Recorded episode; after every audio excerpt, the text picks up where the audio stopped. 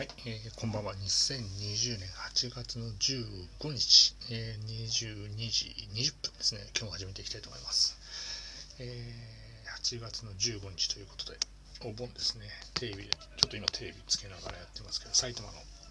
えー、独自大会高校野球大ですとね、えー、流しながらやってるんですけども、日中ですね、実家に、えー、戻りまして、まあお盆なんでね、えー、まあ飯でも食べようかと親父と話をしてて、えー、どこに行こうっていう出かけようかっていう話をしたんですけどねどうしても今日見たいものがあって何が見たかったかっていうと、えー、今日甲子園のね、えー、交流試合の第2試合で福島県の、えー、いわき高校21世紀枠ですね出場した、えー、いわき高校がいるんですけどもそこのあのノック試合前のノックが見たかったんですよ。でなんでノック見たかったかっていうと本当はね選抜大会出場が21世紀枠で出場が決まってたんでそこで指揮を取るはずだった、えー、木村保さんという方がねいらっしゃったんですけども、えー、4月の移動でそのいわき高校を離れなくならなきゃいけなくなってしまって当然、え4月からもう移動してますんでそうなるとこの夏の交流大会で指揮が取れないと。もちろんねあの3月末までの任期なんで指揮が取れないと。でしたらねこうやっぱりこう甲子園に導いたのはあの木村先生ということで月曜日かな？6時過ぎぐらいから NHK で特集やってましてプレイハードっていうところでいわき高校の甲子園に甲子園までの道のりみたいなのやってみた見まして。なかなかねこうコロナの影響で大会も甲子夏の甲子園大会も中止になったところで進学校だったりするとね受験に専念しなきゃいけないとかっていうもろもろの条件もあったりしてでなかなかちょっとね難しいなっていうのはあったりもした。姿をドキュメンタリーで追っかけてたんですけどね、まあ、仕事も勉仕事やった勉強か。勉強も野球も一生懸命やるっていうのが、まあ、いわき高校のスタイルで。でまあ離れなきゃいけない。っていうことで最後のノックということでね、えー、泣きながらノックをして生徒の皆さんも泣いたりとかしてたんですけどね。そんな姿を見たんですけどもこう何ていうんですかね。粋な計らいというか、えー、本来は全く違う高校の先生なんで今となってはね、えー、ないあの特に高校甲子園には関係ないんですけども配慮していただいて特別に、え、ノッカーとして試合前にノックを打つという姿が見られるっていうのがあったんで割とニュースとかね、えー、もう取り上げられてたんですけどそれの姿はどうしても見たかったんで、えー、見させていただいてもちろん NHK の人たちもそれ分かってるんでね普段試合前の練習なんてそこまでこうそんなに時間を割かないというかそこまで細かくはねあの映さないんですけども、木村先生がノックする姿をですねずっと映しててまさか解説付きでねどうですかみたいな。話でいや非常に一球一球魂がこもってますねみたいな話をしてまして。なんかねこういいもの見させてもらったなっていうのがありましたね。はい。結果的にね負けてしまったんですけども良かったですよね。国士舘相手に1点差惜しかったですね本当に。多分満員のスタンドでやったらいわき高校の応援99%で国士舘が悪者になってしまったんじゃねえかなみたいな。ね、そういう試合だったんですけども、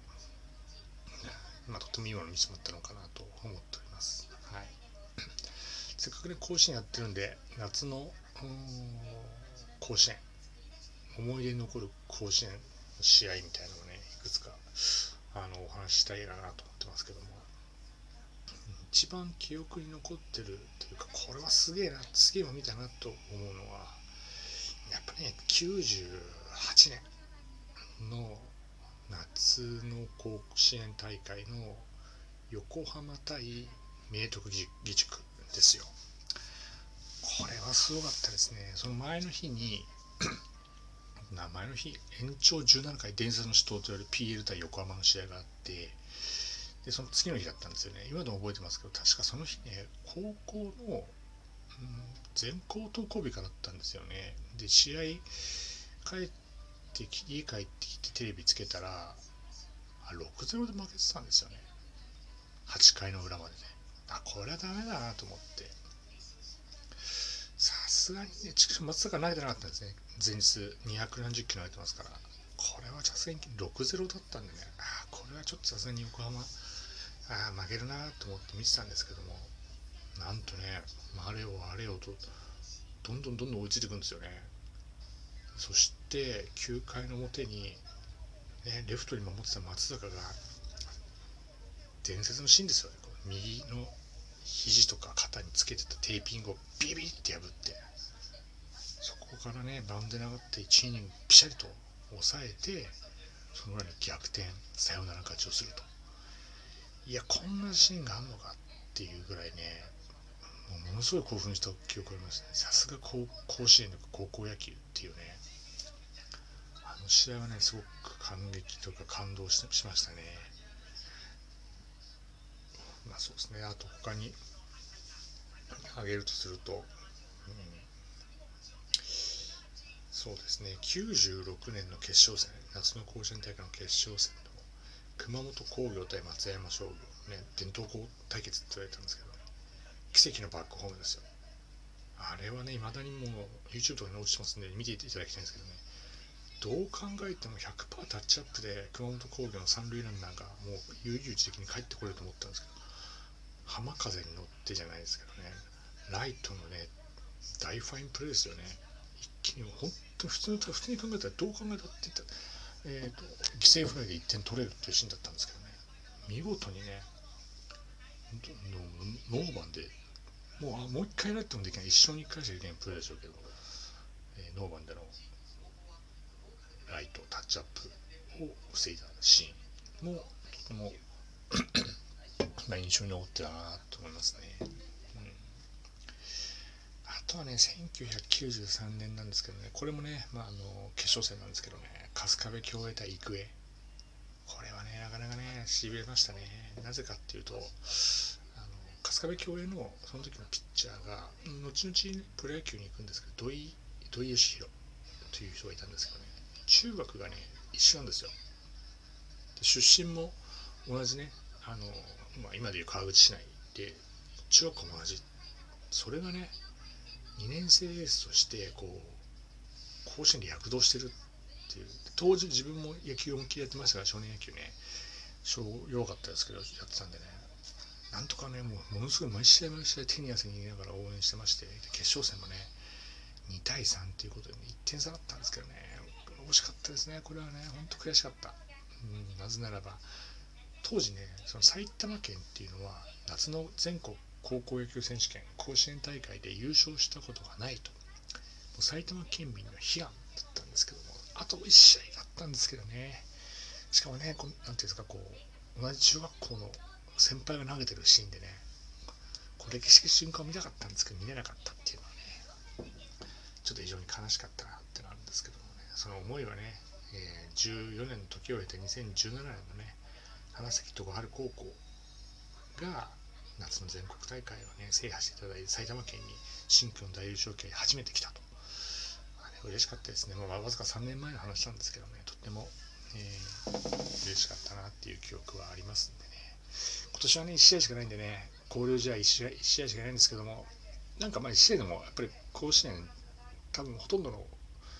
選手たちはもうこの甲子園が引退試合っていうのもあるんで買ってもないとなんかみんな泣いてるんですよやっぱりね、まあそれはそれでなかなかいいんじゃないかなって思ってますね。思い出に残りますよねやっぱりね、うん、ということでね来年は、えー、パンパンなね。あのお客さんの前で夏の全国高校野球大会ね見たいなと思ってます。はい。そういうことにね。そんなこと言うとね、まあ、リアル熱中症だとか球数制限がとかっていう人いると思うんですけどね。どうなんでしょうね。個人的にはもし僕が甲子園目指してる球児だったら将来のことなんて考えないと思うんですよね、うん、たとえ体が壊れてもその順にやってきた仲間と夏過ごしたいなってまあ僕だったら思うんですけどね、まあ、いろんな方がいますいますからね、まあ、いろんな意見があっていいんじゃないかなと。球数制限もできたんですよね。500球かな確か、まあいろんな人がいますからねいろんな考え方やってもいいかなと思っております。はい。ということで、えー、高校野球ダイジェストも終わってしまったんで、えー、今日はこのぐらいで終わりにしたいと思います。はい、また明日暑いですけどね一緒に気をつけて頑張ってやっていきましょう。今日はどうもありがとうございました。失礼いたします。